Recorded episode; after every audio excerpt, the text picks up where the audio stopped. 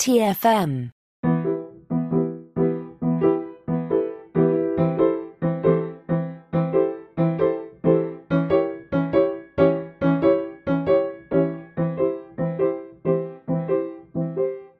Welcome, stargazers, all you stargazers out there, to another episode of Interphase, our Star Trek Universe podcast. It's been a while since we've done this show, but we are back, and today we're going to be talking about Star Trek Picard. I'm Christopher Jones, and uh, with me is my esteemed co host from many shows on the network, Matthew Rushing. And Matthew, I've got to say, you are looking absolutely positronic today. Well, I appreciate that, Chris. You know, uh, I just figured I would just artificially tango my way in here, and uh, it's uh, you know you got to look good when you do the tango. You, you got to be wearing something nice, and uh, so I figured that I would make that happen for this episode. As you know, I'm I'm actually really excited to be diving into um, Star Trek Picard. In fact. I think the last time I talked about Star Trek Picard on a podcast, we did the first half of the season Mm-hmm. on the Ready Room like years ago now. A long time like. ago. Yeah. And um, yeah, uh, you know this is this is a new season, and honestly, uh, I'm I'm not going to leave anybody hanging, but this episode has me hooked for season two. It is a great episode. I'm looking forward to talking about it. And that was a great transition, Matthew, there with the artificial tangoing your way into the show because uh, if you're listening, you may be listening to this episode in the feed for Interphase. You may be listening to this episode in the feed for The Line, which has been our Star Trek Picard podcast for season one. We're actually retiring the line with huge thanks to everyone who hosted that show. I want to say thank you to everyone who provided coverage of season one for our audience. We're going to be retiring the line. We're renaming the show moving forward the Artificial Tango, which is a name that I feel better encompasses the story that we ended up with in season one with the androids and Picard and Data and where he is now and this kind of artificial history that we're going into here and the little tango with Q. That's a quick background to the show and the transition that we're doing here.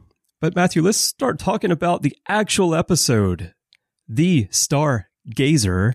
I love the title. I thought it was very clever. And I also loved seeing the Stargazer itself again. Of course, not Picard's, but an updated one with a little homage to the original with its registry number.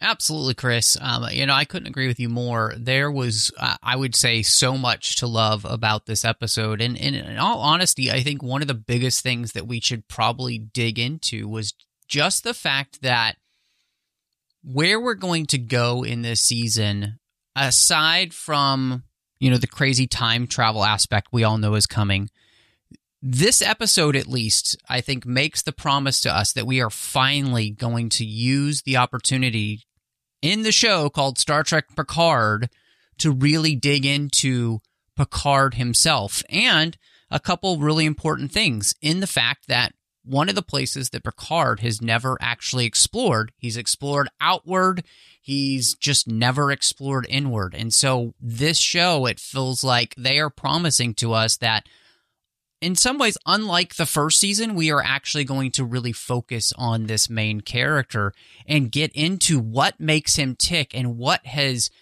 kept him alone for all of these years, the why for that, and maybe, just maybe, help this man explore that inward nature, that human condition that Gene Roddenberry liked to talk about, which is what's going on inside, so that we can allow the character to move forward in all ways. And to me, that was really encompassed by the fact that we start this episode with Laris declaring her love for Picard and saying, I want to be with you, and him being unable to let her in as we have seen many, many times with Picard and over the years, whether that's Beverly, whether that's um, and I cannot remember her the name, the top of my head, um, but the the woman that he played music with uh, mm-hmm. there in TNG. It's been a very long time since I've seen that episode, so I just can't remember her name. You know, he's, uh, you know, you even think of, you mentioned insurrection, you think of Anij, you know, uh, mm-hmm. and really maybe even letting her in. He's had this successive line of people that are there for a season, but they're only going to be temporary. And so I love the way that we start this episode by really confronting his biggest problem, which is his inability to move forward with his life in this aspect of personal relationships. Right, right. Yeah, like you say, it's not that he doesn't, I think, have a desire to be with someone, but there's something creating a barrier. And you definitely see it here with Laris because he comes very close but he just can't take that final step. And then later we get the you know on the nose discussion that he has with Guinan where she goes into full counselor mode. But you know Guinan probably knows him better than anyone. We we haven't gotten that many stories about their connection, but it's always been implied. And of course, we know from Time's Arrow that they've known each other since the 1800s. And she knows him maybe perhaps better than anyone. And she asks him flat out what's going on, and it's time to explore what's inside. There's a hint here that something happened with his mother, with his parents, that mm-hmm. apparently I took it, especially on the rewatch of the episode, to be the hint of what happened because Guinan asks him what happened in there mm-hmm. that created this barrier for you, talking about his heart. And I took that to mean like he asks his mother, like, will he find us here? And there's this these mm-hmm. violent flashbacks of what, what happened. And I feel like at least to some extent that might be what created the the barrier, the fear for him, the fear that if he let someone into sure. his life, that the same thing would happen to him. Not literally mm-hmm. exactly the same thing, but that conflict, right? That that sorrow. Right. I, I mean, I, I think you're absolutely right in the sense that we get the sense in this episode that Picard's family life was horrible. That his father was abusive in some way, and it not only affected Picard and his brother, which really helps explain the episode family mm-hmm. and why they have such a hard time with one another, but also, um, it, I think it really does help explain this whole idea, you know, her telling him to look up at the stars and basically that they'll drown out the noise that he hears when his parents are fighting. Having grown up with parents who fought and hearing that in the middle of the night, it can be very mm-hmm. disturbing as a child. So I had some I mean, this episode did some things to me inside as I was watching it, is remembering some yeah. things. Um, but Picard then he he is running away. He is not going out to explore strange new worlds and seek out new life and new civilization. Picard is literally trying to get his mind off of something that happened to him and he's never dealt with that. And he has a fear of that inner life in many ways, I think, because and whether it's truly rational or not, it's been there for so long now that is entrenched that he feels as though he cannot let somebody in. Mm-hmm. Um, because in in many ways he has not been able to let go. And Chris, I I wanted to ask you. Obviously, we're huge Niners. Yeah. And not San Francisco 49er fans, but well, well you I are. Am, but yeah. um, but uh, Deep Space Niners, and in many ways, were you struck by the fact that Picard's problem here is that he is stuck in a moment and he can't get out again? like he is stuck in that same moment of basically being that child who is fearful of what his father may do to him and his mother and being stuck in that moment has um, arrested developed him in a way that has not allowed him to actually have a full life when it comes to the relational aspect of his life. And I was really struck by that in some ways. He is so much more similar to Sisko than we ever knew before. You too picked up on that. I see. Yes, Um, yeah, it's a yeah, it's a it's a good point. There are those similarities, and it affected me too. I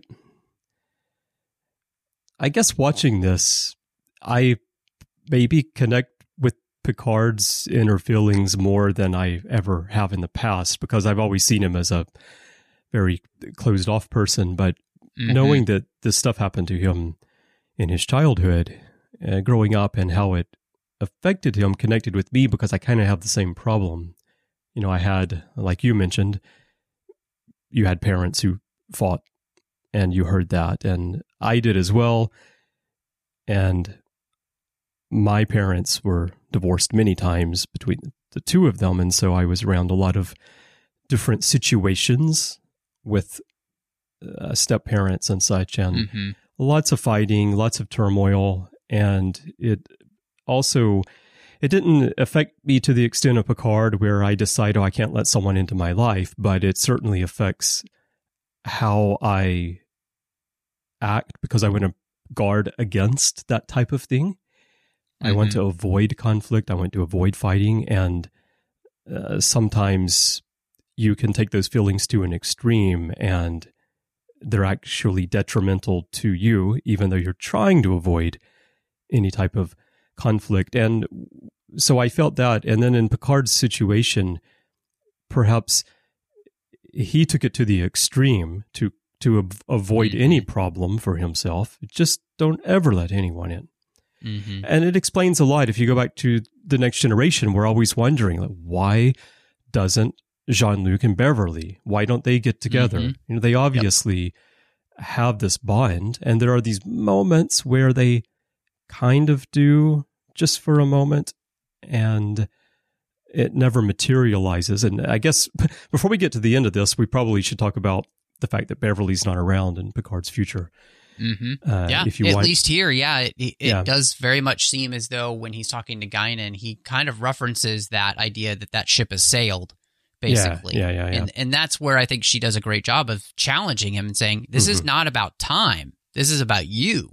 yeah, right. And Yeah. you know the fact that basically you've been drowning out the screams among the stars and never really dealing with the reality of what happened to you, and that inability to dig deep inside and with the help of others like you know uh, this isn't just something you can do for yourself but you know to actually basically he's had troy who's been a counselor in his life you know like to Mhm. actually deal with these issues because that's exactly what this man needs he needs uh, you know they do a root canal but he needs a heart canal right he needs to dig into his heart and be able to work through these issues. And and he has been unwilling to do that. And i think what's fascinating is that this show too in in some in, in a way that it did not do in season 1 but it's doing here is using 7 of 9 as an interesting mirror for Picard because really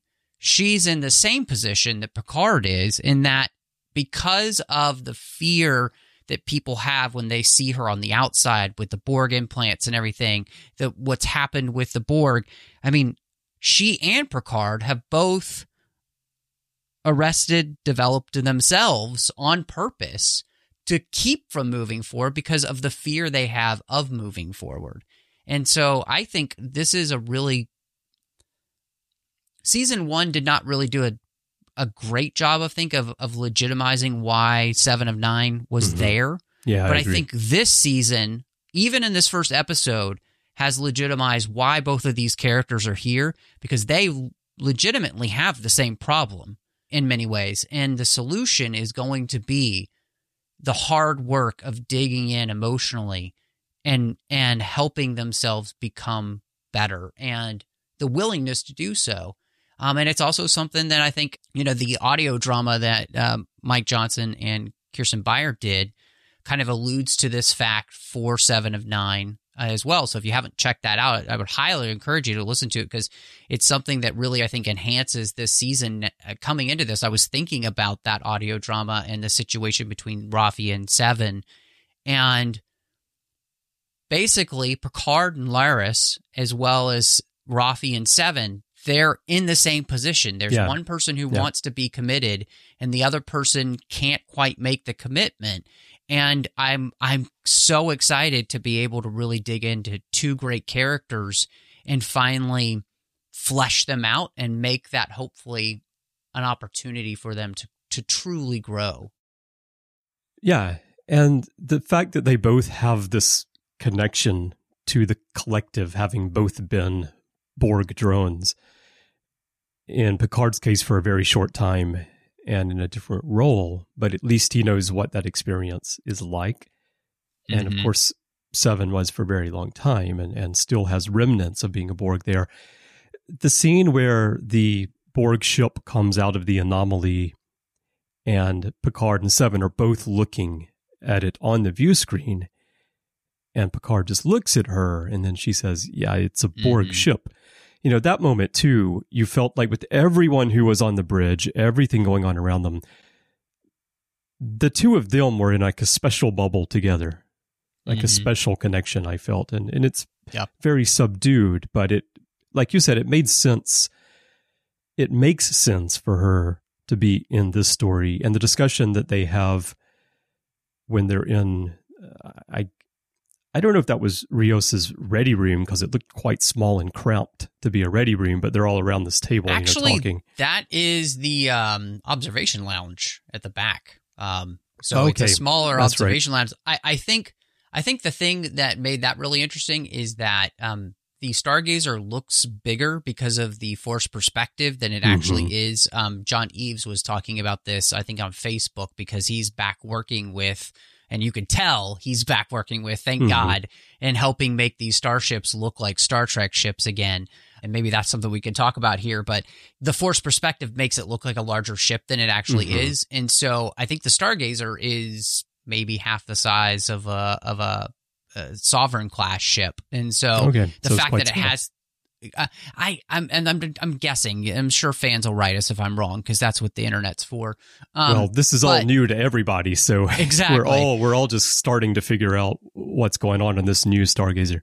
but I do think I, I do think that this is it. It seems larger, but it's actually a a, a, Mhm. a smaller ship like the Stargazer was itself originally. Yeah, that makes And, sense. Um, That makes sense.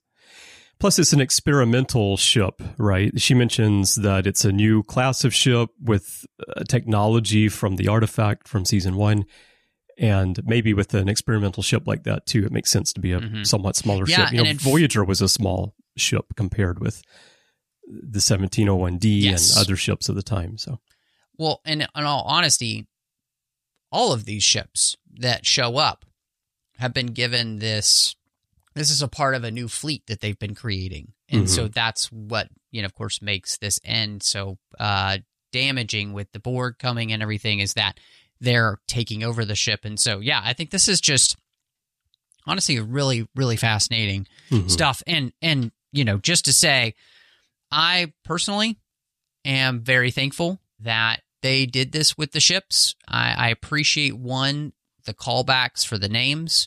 I appreciate the look of the ships, looking very much more like Star Trek. But if you know, they they it, it looks like things have grown a little bit. You know, they still look a little bit more like the Kelvin universe in some ways, but the, they also have Yeah. a look that feels very similar to the 24th century tr- Trek, which I appreciate. right. So it, all I'm trying to say is thank you for making history of Star Trek seem important again. It, Yeah. it really came Yeah. through. So Well, there's a lot of that.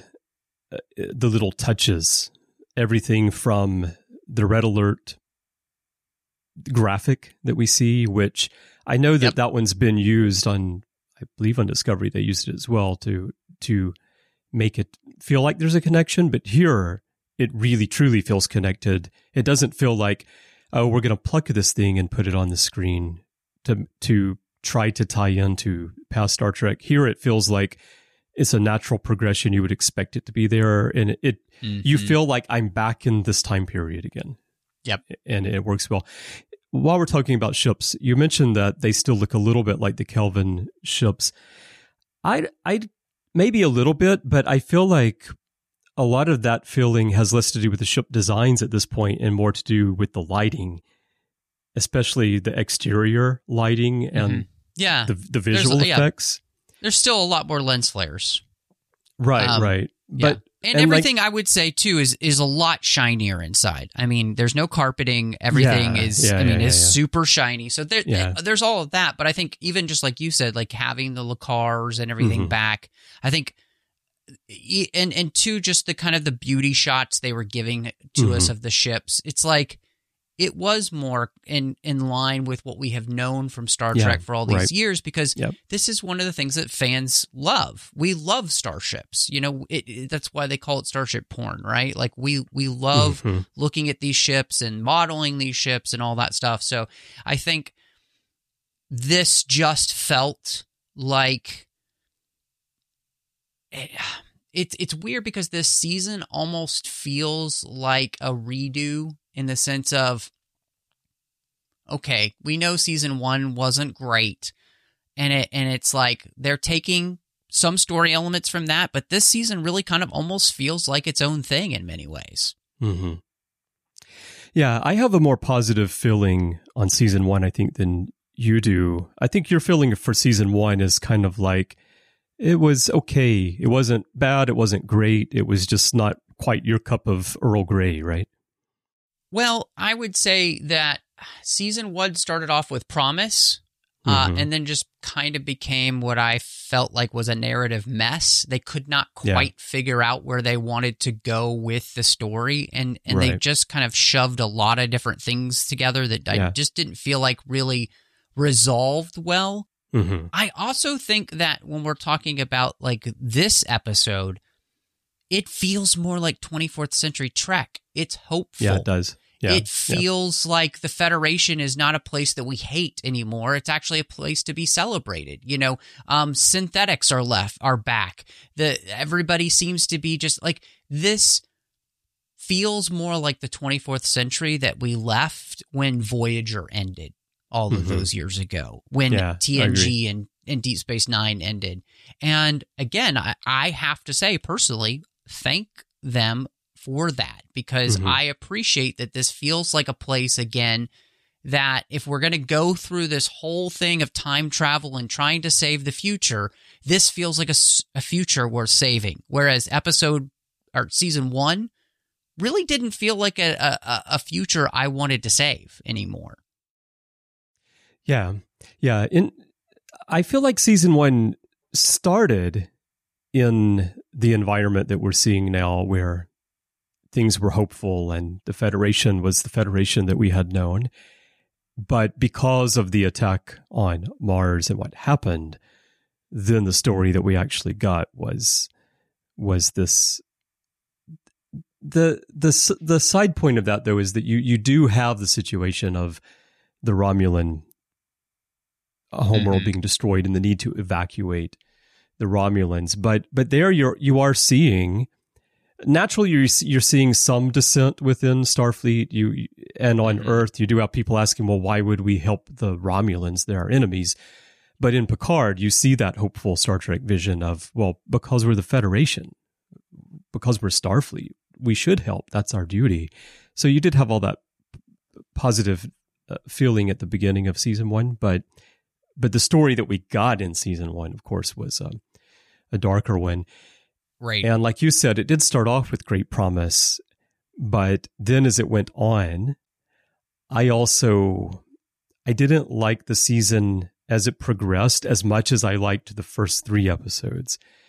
Mhm. But overall, I enjoyed the story. Like you said, there were parts of the narrative that didn't connect. I thought what was going on on the artifact with the uh, Romulan t- brother and sister, whatever that was going on, didn't connect very well. And then Mhm.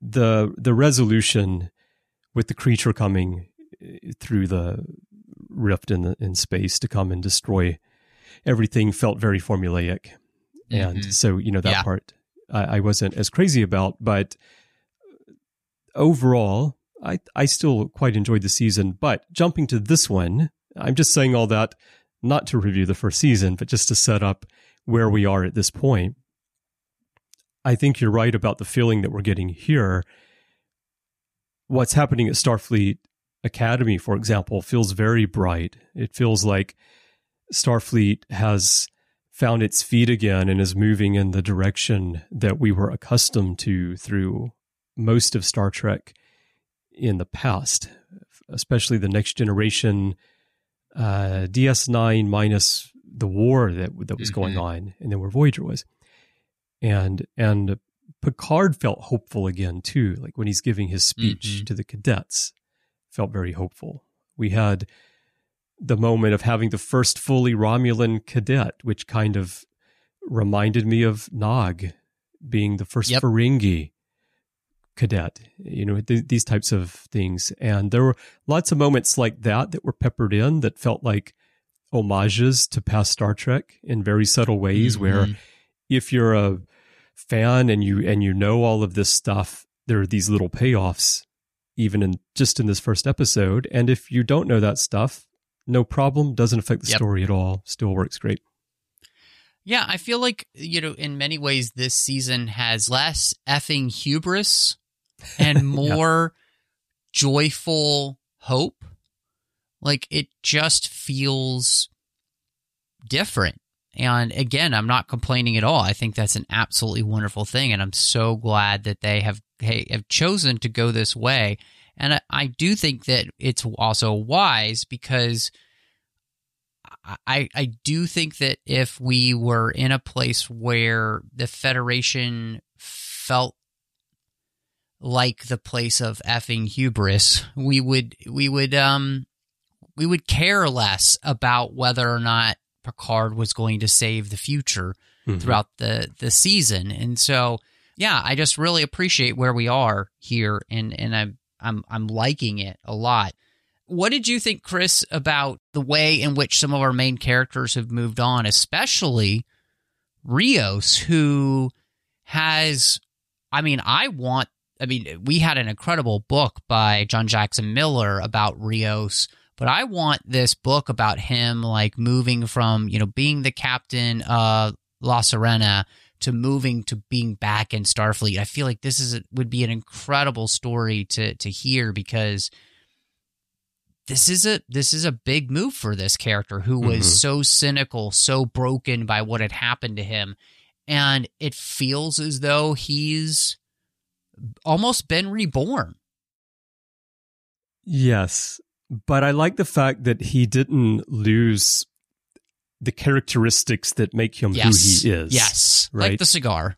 Well, the cigar is really funny. I just the fact that on a 25th century, this is the very beginning of the 25th century, a 25th century starship, the captain can smoke on the bridge really uh, an interesting. I mean, it sounds like touch. a heck of a job to me, Chris. Like I'm all for it. I feel like in some ways that cigar is like his security blanket.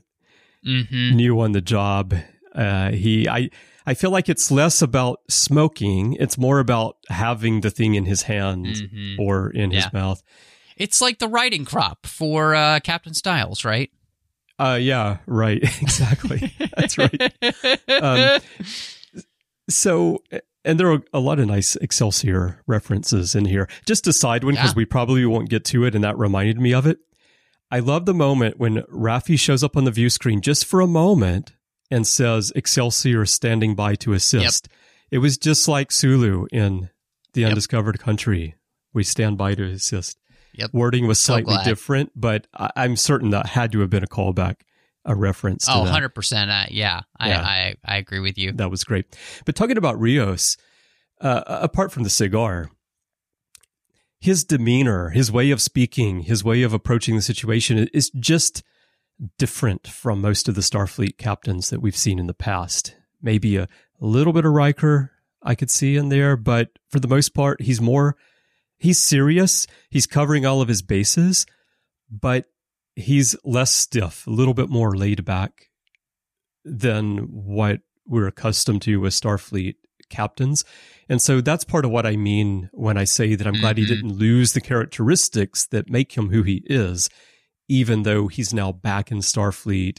He's a captain and he's leading the charge in this situation.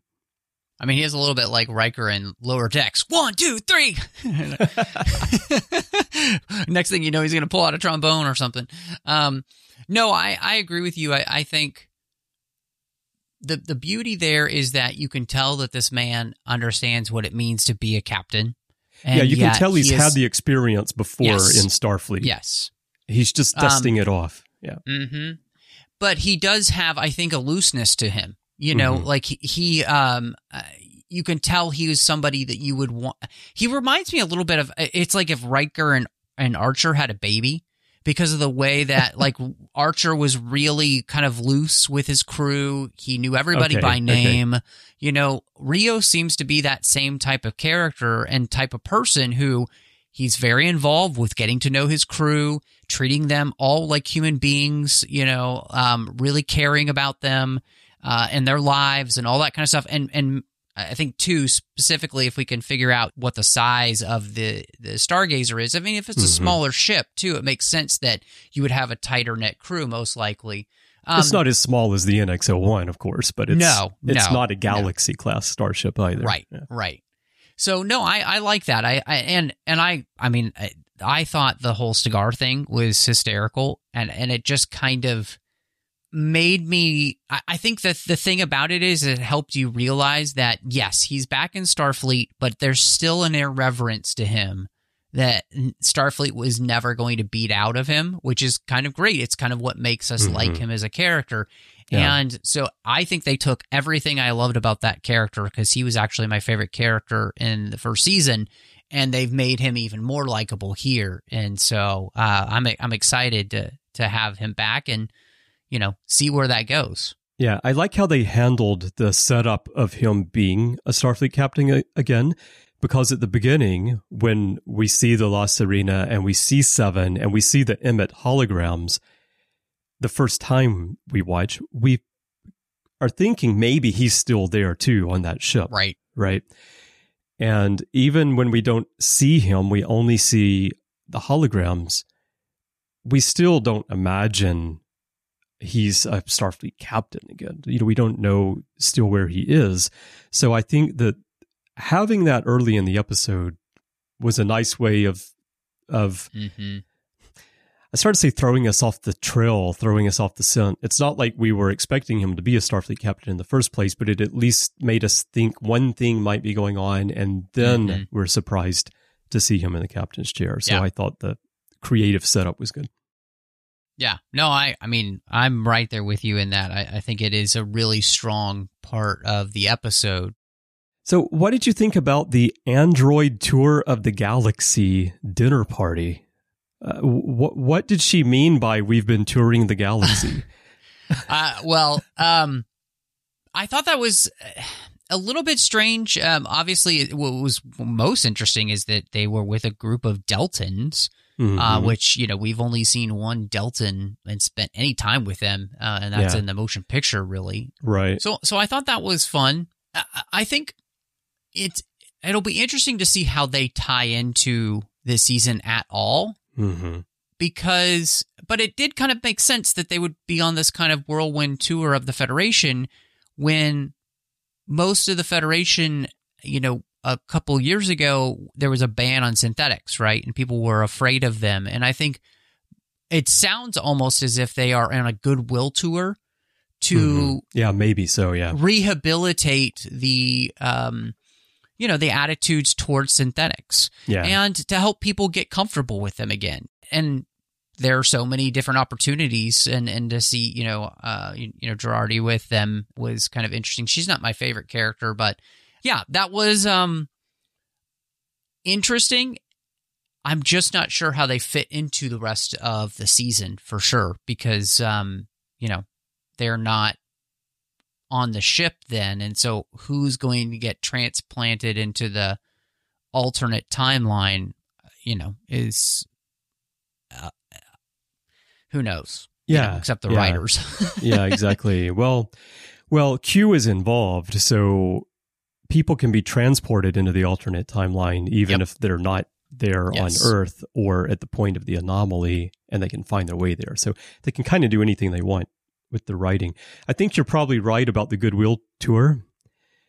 and trying to repair any damage that's done to the image of synthetics at that point.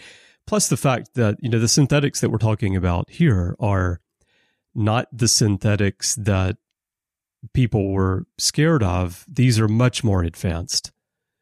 And people might be even more frightened. So it would make sense for them to go around and kind of make first contact in a sense with people so that they uh, feel more comfortable. That makes sense. I, I felt like maybe the scene was one of one of the few attempts to tie into the previous season for the viewer and make that connection because mm-hmm. like you have said this season it's almost like a fresh start. You know you could watch this season without having seen the first season and be at no disadvantage i think. Yeah. No i agree with you. And and i think one of the really big things that i'm interested in is the fact okay, so we have this Borg ship, you know, that comes out of this rip in the space time continuum.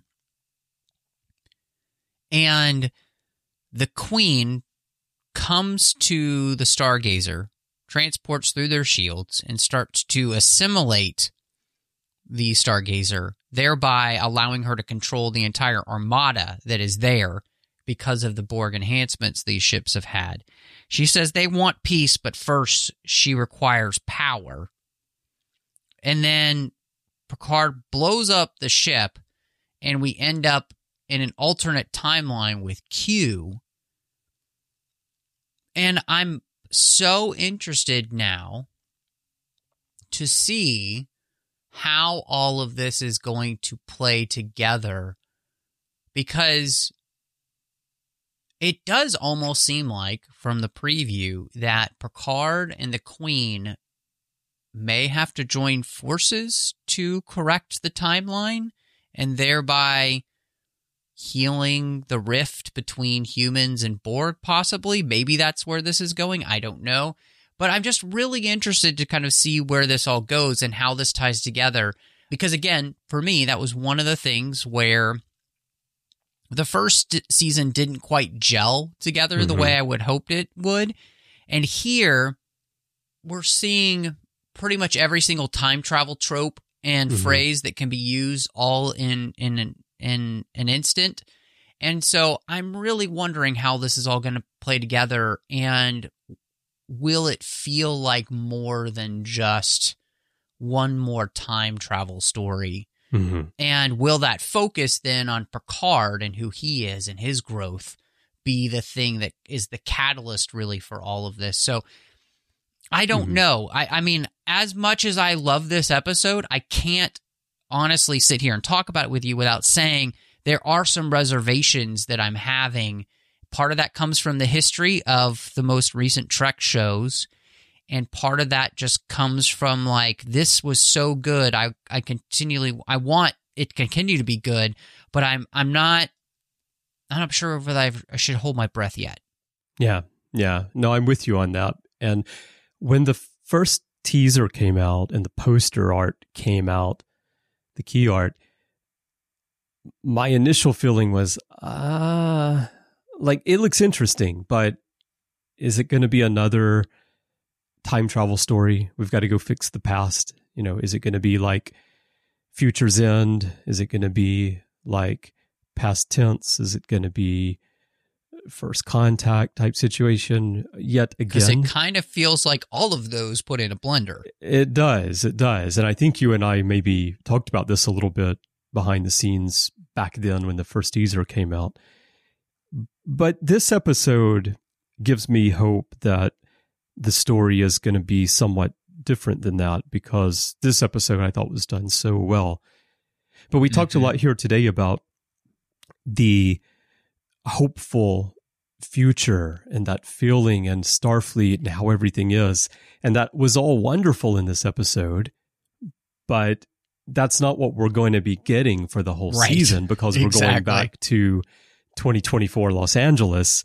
And we don't know yet if we'll be jumping back and forth through time or if we're going to be in 2024 Los Angeles for the entire mm-hmm. story. We don't know these things yet. So we don't know. I will say that at the end of the episode, if I watched it once locally here in Japan on Amazon, and then I rewatched it on Paramount Plus, the US feed. And what was at the end of the Paramount Plus one, which most of our listeners probably watched, that we didn't have on Amazon, is the little teaser for the season, like what's coming up, where we get to see scenes of what's going to be happening. And those scenes, because Earth is a totalitarian world at that point, or at least the United States is, doesn't look like it's going to be that hopeful vision of the future, but the Right. hopeful aspect of it will be Picard and our heroes trying to restore everything and bring back the hopeful nature.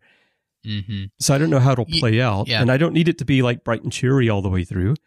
But I also hope that it doesn't fall into the apocalyptic, pessimistic trap Mhm. that so much of modern television has fallen into.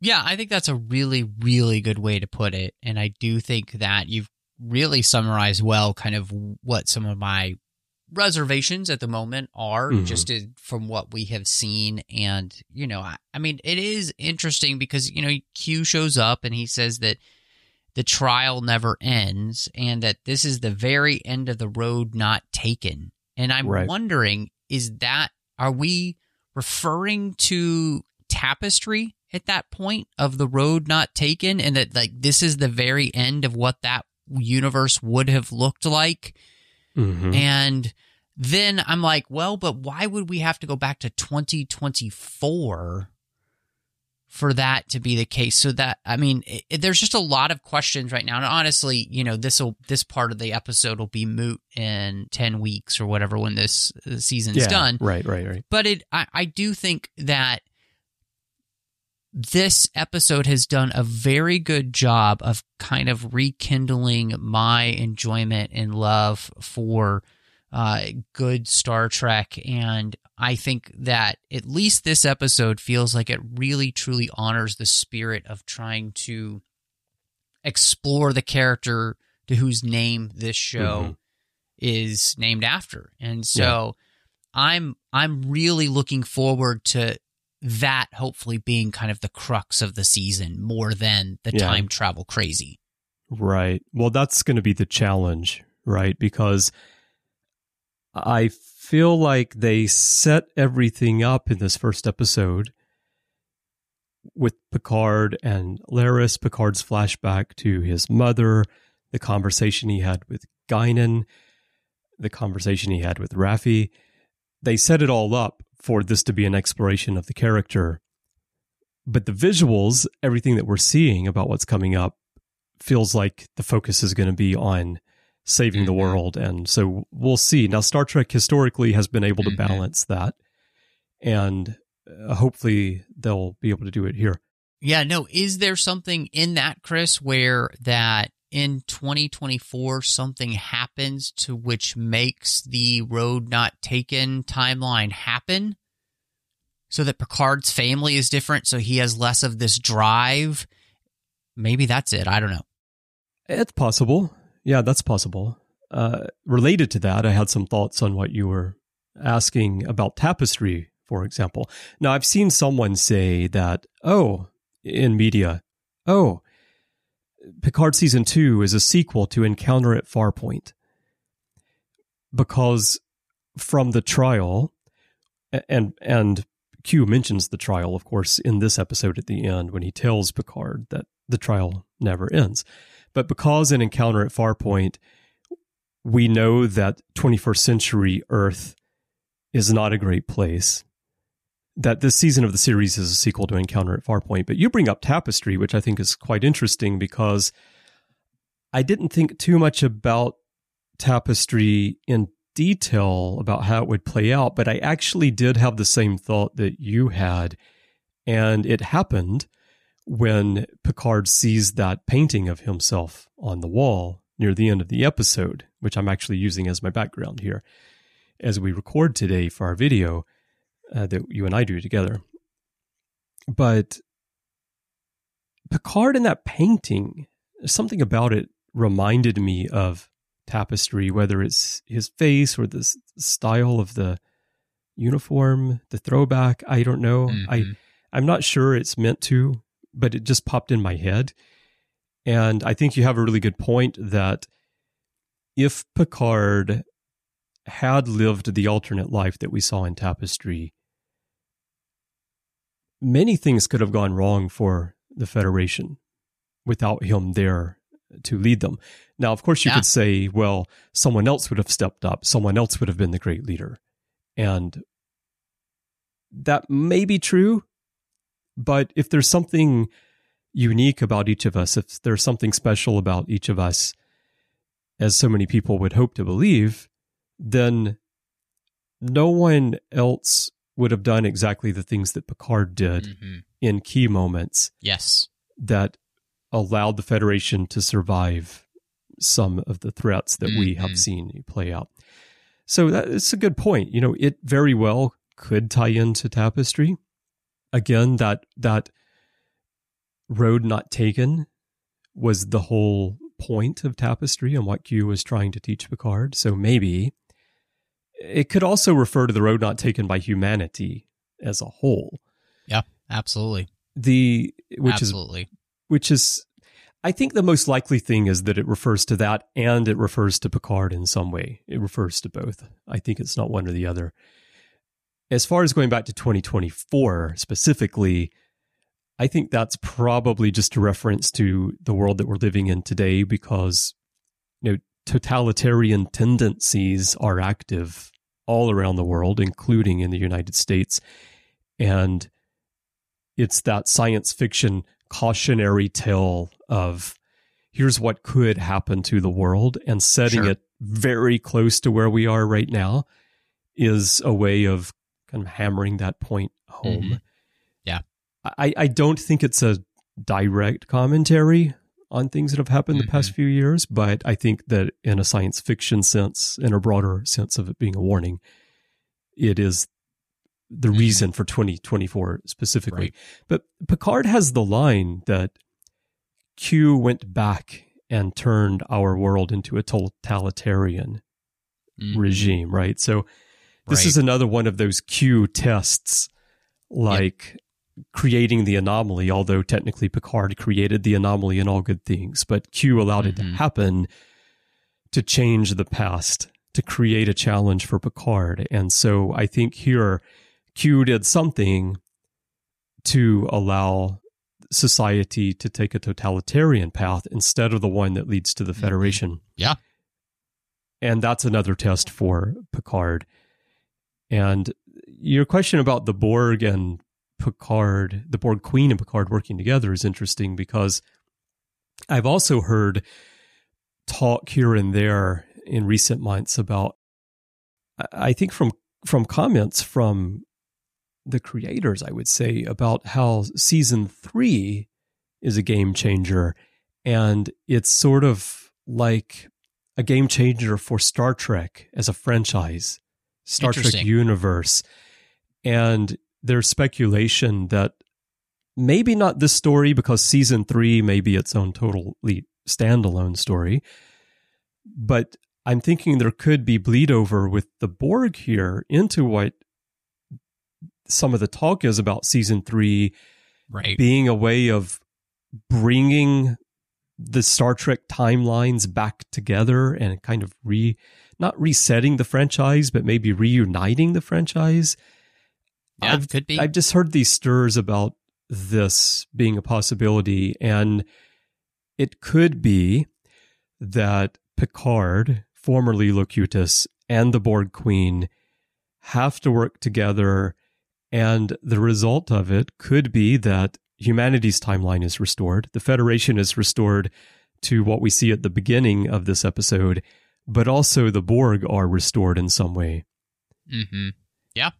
Absolutely. No, I. So, I mean, It's interesting. I think Many in all of that, that it could absolutely be what they do and i do i do think chris that we could probably both agree that it will be a travesty if picard and laris are not together by the end of the season Right. Now, do you think that there will be an episode this season. This one is called The Stargazer, a play on something from the past. Do you think there'll be an episode this season called We'll Always Have Laris? I hope so. If if that's not the case, then they have not done their job. Right. if not, you need to get Kirsten on the horn and ask her what happened. Exactly. exactly. It was right there. It was so easy. It was right in front of you. But yeah, I, I'm sure this is not the last we've seen of Laris. I just can't believe that all she would have is this little moment at the beginning of this episode. Uh, I think actually that that that tension, that pull of a potential relationship there between them is somehow going to be a key part of Picard mm-hmm. exploring the inner workings of himself and and uh, the resolution to at least the personal aspect of the story. Absolutely. Well, and I think that it's interesting to, you know, many fans like myself, obviously, I, am a huge fan of Beverly Crusher as a character. And to give us a character to which, you know, fans could root for Picard ending up with in the season, uh, I think is really, really interesting. And um, I I like that because I, I also again if this is about the promise of Picard moving on in a way in his life that he's never been able to do before, and so again, kind of putting that promise out there, I think is something that it's basically Chekhov's gun, right? But this is Picard's relationship, and we we need that I think to pay off in the end. Right, and him ending up with a Romulan is a great payoff for the character going all the way back into yep. the next generation because of all humans, of all Starfleet officers, he was one of the most receptive to trying to make things work mm-hmm. with the Romulans, trying to yes. have a good relationship with the Romulans. And then, of course, in season one, he led the evacuation of yep. the Romulans, and or he did prior to that, and it would be a great payoff. It would make a lot of sense. Excellent point. Were one quick point as we get ready to wrap up here soon. Were you surprised that there was really only one reference to the fact that Picard is a synthetic life form at this point, that he is an android now? I'm wondering if, if if that was because this is something to which not everybody is aware of.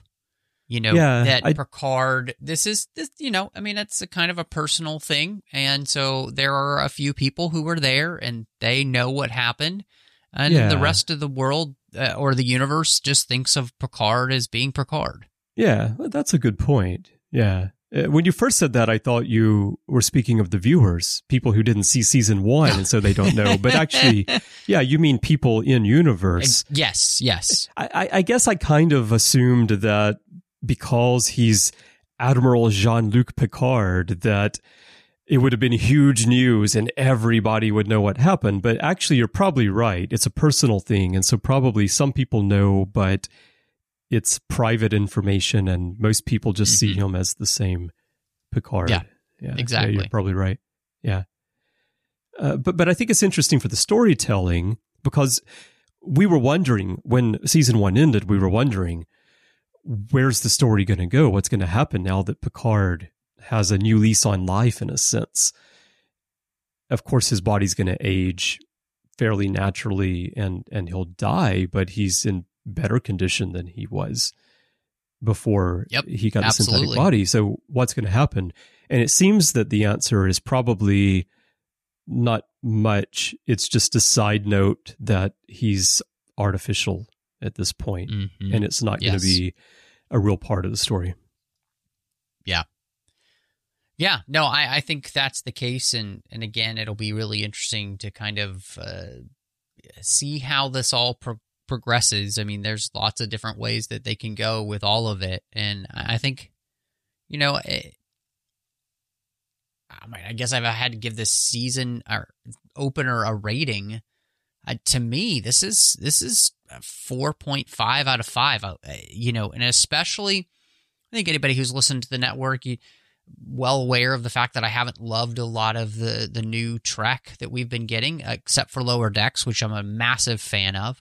Um, in many ways this episode opener for season two felt much like I rem- like Lower Decks in the sense that it feel felt it feels like it's celebrating everything we love about Star Trek, while mm-hmm. at the mm-hmm. same time, you know, pushing this character and and forward into a place w- that he's never been. So absolutely excited uh, to continue with season two and and just crossing my fingers that it it continues on this trend. Yeah, yeah. Character is going to be key to this not feeling like mm-hmm. we're taking favorite moments of past Star Trek and mashing them together. A thousand percent. What would we say? Kit bashing a story. I guess. Well, kit yeah. bashing time travel. Yeah. yeah, yeah, yeah. But but the setup was great, and I, I like the little homages. Uh, the fact that they bring back these older starship names for new ships, yes. and they also bring back older security protocols. You can blow up the ship by just saying zero zero zero destruct zero. One of the mm-hmm. easiest bank codes ever. Yes. but, Do not use that as your bank code, by the way. Don't do it. Or your Twitter password. Yeah. Hacked. But, but there's so many wonderful touches in this episode. And, you know, seeing Guinan again was great. I love the little explanations. Yes. I love that they did for Q kind of what they did for Luke in uh, the Book of Boba Fett and The Mandalorian, where he's young for a moment. But mm-hmm. then I mm-hmm. love how Q ages himself to match Picard. Yes. And I love Guinan's explanation as for why she looks older now, even though she's an El-Aurian. And yeah, that was nice the fact that the writers acknowledge that the actors are aging, but they don't try to come up with overly convoluted explanations and they also don't just mm-hmm. completely ignore it you know i think is right. good. Yeah. And it's it's kind of like both of those things reminded me of when Worf was like there is a story and we right. do not talk about it. That's exactly what I thought of. Right. Or when he shows back up in the movies and like it's a long story. Yeah. Right? Just, exactly. we don't need I mean, to explain. We ain't got time for that, Chris. Yeah. The writers are just saying, we know this doesn't make sense. We're going to just acknowledge that it doesn't make sense, but we're not going to try to yes. explain it. Yeah, exactly. But yeah, there's so much to love in this episode and visually it's beautiful, beautifully produced while retaining the feel of the past Star Trek that we've been missing. But with the modern production values on television, I loved. So there's a lot more we could talk about, but we don't want to make this too long. So I'm sure we'll talk about some specific topics later on in future episodes, Matthew. So for now, I'll give it eight flirting Deltans as my rating. Nice. All right. Well, everyone, we would love to hear your thoughts on The Stargazer and Picard Season 2, where you think the story is going to go. Anything that you'd like to share about this episode and the series, we'd love to hear from you. There are many ways for you to share your thoughts. The best way to talk to us and fellow listeners is to go to Facebook and join the Babel Conference. That's our closed listeners group. If you're already a member, you know what to do. If you're not, just type Babel, B A B E L, into the search field and it should come right on up. If not, just type the whole name, the Babel Conference. It is a closed group just for listeners. So if you join, please answer the questions and agree to the rules of the forum so that I can let you in. You can also find us on Twitter. Our username is TrekFM. That's our username everywhere in social media, Instagram, and elsewhere. We'd love to hear from you there. And you can also send us email if you'd like. Just go to our website, trek.fm slash contact, and use the form you find there. Choose to send to a show and choose interphase or the artificial tango. And that'll come to Matthew and me. And we'd love to hear your thoughts. And again, if your podcast app of choice allows you to leave ratings and reviews, we'd love to get those from you as well. Now, Matthew, when you're not getting ready for your own tour of the Federation, you know, just to make sure that everybody is positronically positive about you, where can people find you? Well, Chris, when that's not happening, uh, of course, you can find me all over social media, which still exists here in the 21st century, uh, under Matt Rushing 02, Instagram, Letterboxd, Twitter, Vero, all of those places. Uh, you can also find me here on the network. Uh, we've got a whole other side of the network called the 602 Club, where we talk about all of those fandoms outside of Star Trek. Uh, so check that out. There's some bonus shows in there as well, which John Mills and I have been doing. So I hope you'll really enjoy all of that. And then Chris, we are doing the Orb as well as Literary Treks and Warp 5 here on the network. So the Orb's about Star Trek Deep Space Nine, as we mentioned. We're big Niners. So if you want to hear our conversations about Sisko, you can go there. Uh, Literary Treks is about the books and the comics of Star Trek. And Warp 5, we've been celebrating 20 years of Enterprise by walking through every single episode. So you can check all of those out. And then on the Nerd Party, I have a couple of shows. One is a completed show I did with Drea Kaufman and that is called Owl Post. We talked about every single chapter of the Harry Potter series, one chapter at a time, and then last but not least, doing aggressive negotiations with John Mills as we talk about Star Wars each and every week. But Chris, if people, you know, maybe they want to catch up with you and just see how life is going there on the La Sirena as you try and deal with just the one hologram now, where can they find you? Yeah, I put Emmett to work. He's doing my editing for me, my writing. He's doing design work for me now. He's quite busy, so I have plenty of time to talk. If you'd like to hit me up on Twitter, my username is C Bryan Jones, letter C, and Bryan with a Y. That's my username everywhere in social media, but Twitter is where I'm most active.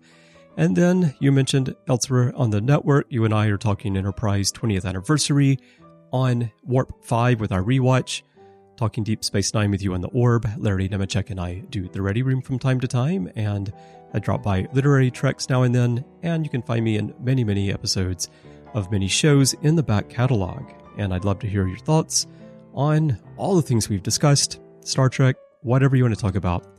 So, again, you can find me everywhere as C. Bryan Jones. Now, if you would like to help us keep this show and all the other shows we've mentioned and the network as a whole going, we could definitely use your help through Patreon. We are working on building an assortment of new things for the network, and we really do need your support to keep everything going and moving forward. So if you'd like to find out how to help, please visit patreon.com slash trekfm. That's P-A-T-R-E-O-N dot com slash trekfm to find out how. And I want to send a huge thank you to everyone who's helping us now could not do this and could not keep this going without you. So thank you so very, very much. Well, Matthew, this was exciting. We get to talk about something that we don't normally talk about together a new show, Star Trek Picard. And I am ready to head down to Los Angeles 2024, find out what's going on. So I'm looking forward to doing that with you next time. Chris, make it so.